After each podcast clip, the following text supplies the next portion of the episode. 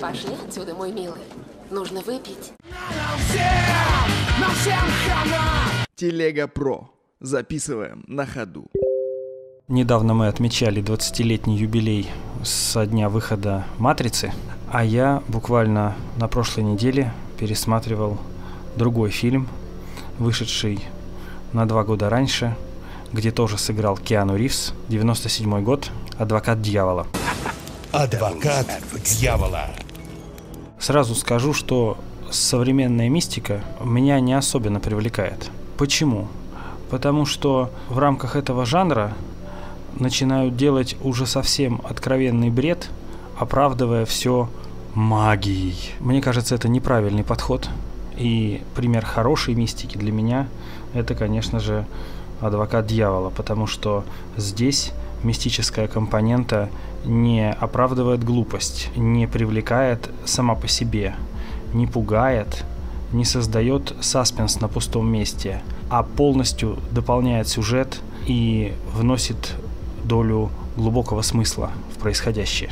Уверен, что сюжет фильма всем известен. Молодой, но уже подающий надежды и известный своими победами адвокат Кевин Ломакс в исполнении Киану Ривса берется за очередное дело и, несмотря на то, что не верит в невиновность своего подзащитного, тем не менее не хочет проигрывать и убеждает присяжных, э, что он невиновен.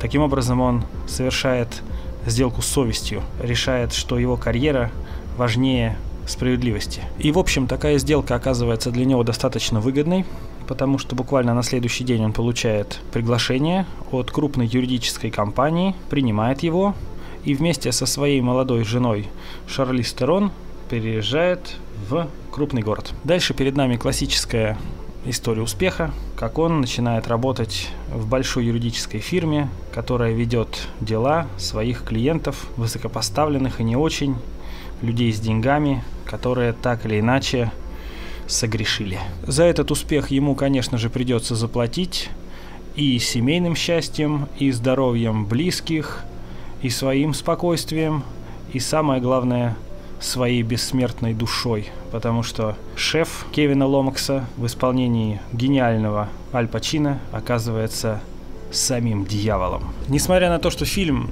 очень атмосферный, очень тревожный, создающий э, ощущение постоянно нарастающей опасности.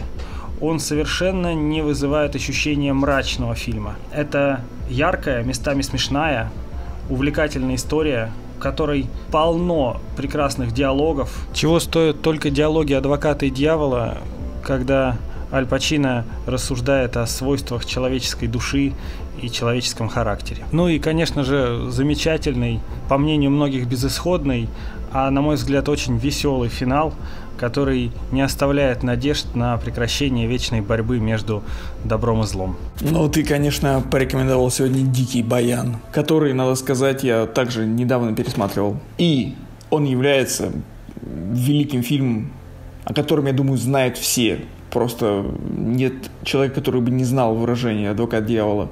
Если же по каким-то причинам еще есть люди, которые не посмотрели этот фильм, ну, они обязаны это сделать. Если постоянно у них не доходили руки, откладывали на потом, то вот оно, сейчас это время посмотреть этот шедевр. А рассказывать, пересказывать фильм, что-то о нем говорить, нет никакого смысла, ибо все давно сказано, и нужно просто смотреть, чтобы закрыть эту брешь в своем познании мирового кинематографа. Это твой шанс, ты станешь звездой. Милый. Позвони мне утром. Договорились. Мой первый звонок тебе. Пока, Ларри.